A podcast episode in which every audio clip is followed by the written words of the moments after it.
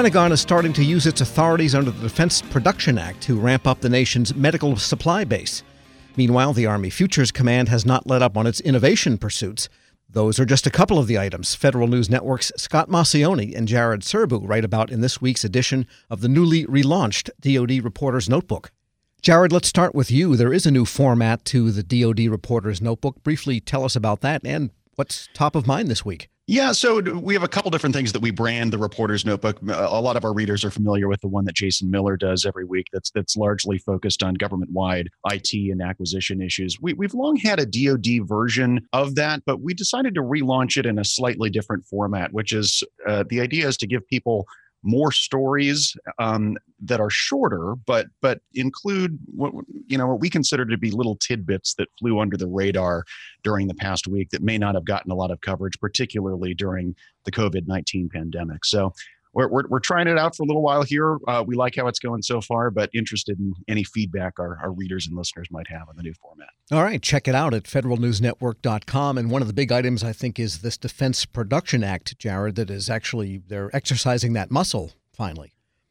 Yeah, they, they, are starting to use some of those emergency authorities to help in, in the COVID 19 fight. And this is not to say that DoD has not been procuring items related to, to coronavirus for for the last month or two. They, they certainly have through normal acquisition channels, but but they did just announce that they're using the DPA for the first time as part of that COVID fight, and in particular, it's for 133 million dollars um, under the DPA Title III of the DPA to boost uh, domestic production of N95 respirator masks. We don't know exactly what part of Title III they're using, and there, there's a lot of things that DoD does on a fairly routine basis under Title III, which could range any, anywhere from displacing direct orders with a company to making financial investments in, in, into pre existing companies where they think that they need to ramp up domestic production capacity rather than making direct purchases. And it's distinct, we should say, from Title I of the DPA, which is what the president invoked a few weeks back letting HHS actually order private companies to make things for the government. That is not what's going on here. This is a, you know, a, a, to, I don't know how else to put it, a friendlier way of using the Defense Production Act in a cooperative way with, with companies. In, in a related news that we saw this week, this is not directly a DPA action, but the Defense Logistics Agency signed a contract worth almost a half billion dollars with a company called Battelle that's uh, going to supply machines, 60 machines that can cleanse, can sanitize N95 masks that have already been used in healthcare settings so that they can be reused. And so that that should, you know, essentially reduce the demand for new masks by about 34 million masks per week just by virtue of being able to reuse them. So they're going to station those 60 machines around the country depending on where FEMA and HHS think they make the most sense. And the other muscle they're flexing is the OTA one. I guess they've been having that one for some time, but that's come anew also, huh, Jared? Yeah, they're basically what's happening is they're relaxing the rules around how DoD can use OTAs um, for specific coronavirus response um, response issues. It was actually part of the CARES Act, the big stimulus bill that Congress passed, um, but but the implementation guidelines have just come out from DoD, and essentially what they do is they get rid of the requirement for very large OTAs above 500 million dollars to get the approval of the Undersecretary of Defense for acquisition and sustainment.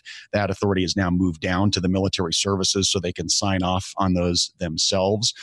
And then the other main thing I would say that, that this this legislation and this memo do is it gets rid of the requirement that um, DoD give advance notice to Congress when it's contemplating a big OTA. Now they can just do it, notify Congress after the fact whenever they get around to it. Essentially, we don't have much data yet on on on how how much this tool is being used for the COVID 19 response. And even in the best cases, we get very lagging data on DoD's use of OTAs. We're probably, there's probably going to be even more of a lag now that these reporting requirements have been relaxed. Federal News Network's Jared Serbu, thanks so much. You bet. And Scott, we'll turn to you. Scott Maucione, the other co author now of the reconstituted DoD Reporter's Notebook. And Scott, I have to point out, you couldn't resist writing about dogs and pets in the right. Uh, in the military these days. What's going on there? Yeah, well, everyone has a best friend, and uh, I think a lot of military service members have dogs as best friends or pets at some point. One of the things that you and I have been talking about throughout this whole uh, COVID 19 issue and the military stop move order is the, the repercussions that the military didn't exactly expect from this. One of those happens to be that pets are not able to meet back up with their owners. You know, if you were PCSing right before you went before this whole coronavirus and stop order movement happened, uh, you know, you you may have not gotten all of your household goods, and some of those things, you know, people needed to put their pets into kennels or other areas while they were doing this whole move, and then have their pet uh, relocated back to where they were. Well, uh, I talked to a the Continental Pet Relocation. It's a company that that helps send pets to military owners. They said they have 33 families right now, which are unable to reconnect with their pets because installations don't really want to bring new shipments of live creatures onto the bases right now during the COVID issue. So most of the relocations to Germany, Italy, Korea, Japan, unfortunately, are unable to meet up with their pets right now. Uh, and this company is in a holding pattern because they are filling up with pets and then also they they do civilian pets as well so just one of those unexpected repercussions that you would expect would not expect from from this uh, military stop move order and one other thing i wanted to touch on that also had to do with the stop move order is that you know childcare is something that's been sort of a an issue throughout this whole thing. And that's because everything goes really from installation to installation. Some daycare centers have had to shut down purely because there have been COVID outbreaks or staff members have had COVID outbreaks. Uh, others have more essential employees working and therefore their daycare centers are overflowing. Others are just not able to provide what is needed hour wise or staff wise. So the Armed Services YMCA is teaming up with care.com. What they're doing is helping service members who need childcare and already signed up with the YMCA, they're offering a 90 day premium membership for uh, 25,000 server, oh, nice. service yeah. members who already work with the YMCA. Uh, and that's uh, is hopefully going to be helping them uh, enroll in childcare, find the childcare that they need within the the parameters that they have in their community. Now, there's about 1.6 million children who have a parent in the military, so that's a big market for childcare out there. And if you have teenagers, you'd probably rather have your dog back first, anyway, in the case of a move. and just uh, briefly, Scott, you also mentioned the Army Future Command has not lost a beat during this whole COVID 19 outbreak. Right. Well, uh, you know, as you remember, the Defense Department's trying to innovate and stay innovative to be ahead of the near peer competitors and ensure that they're keeping their tech technological advantage. Army's Futures Command's moving forward with one of their more innovative weapons, which is a soldier operated uh, future tactical unmanned aircraft system.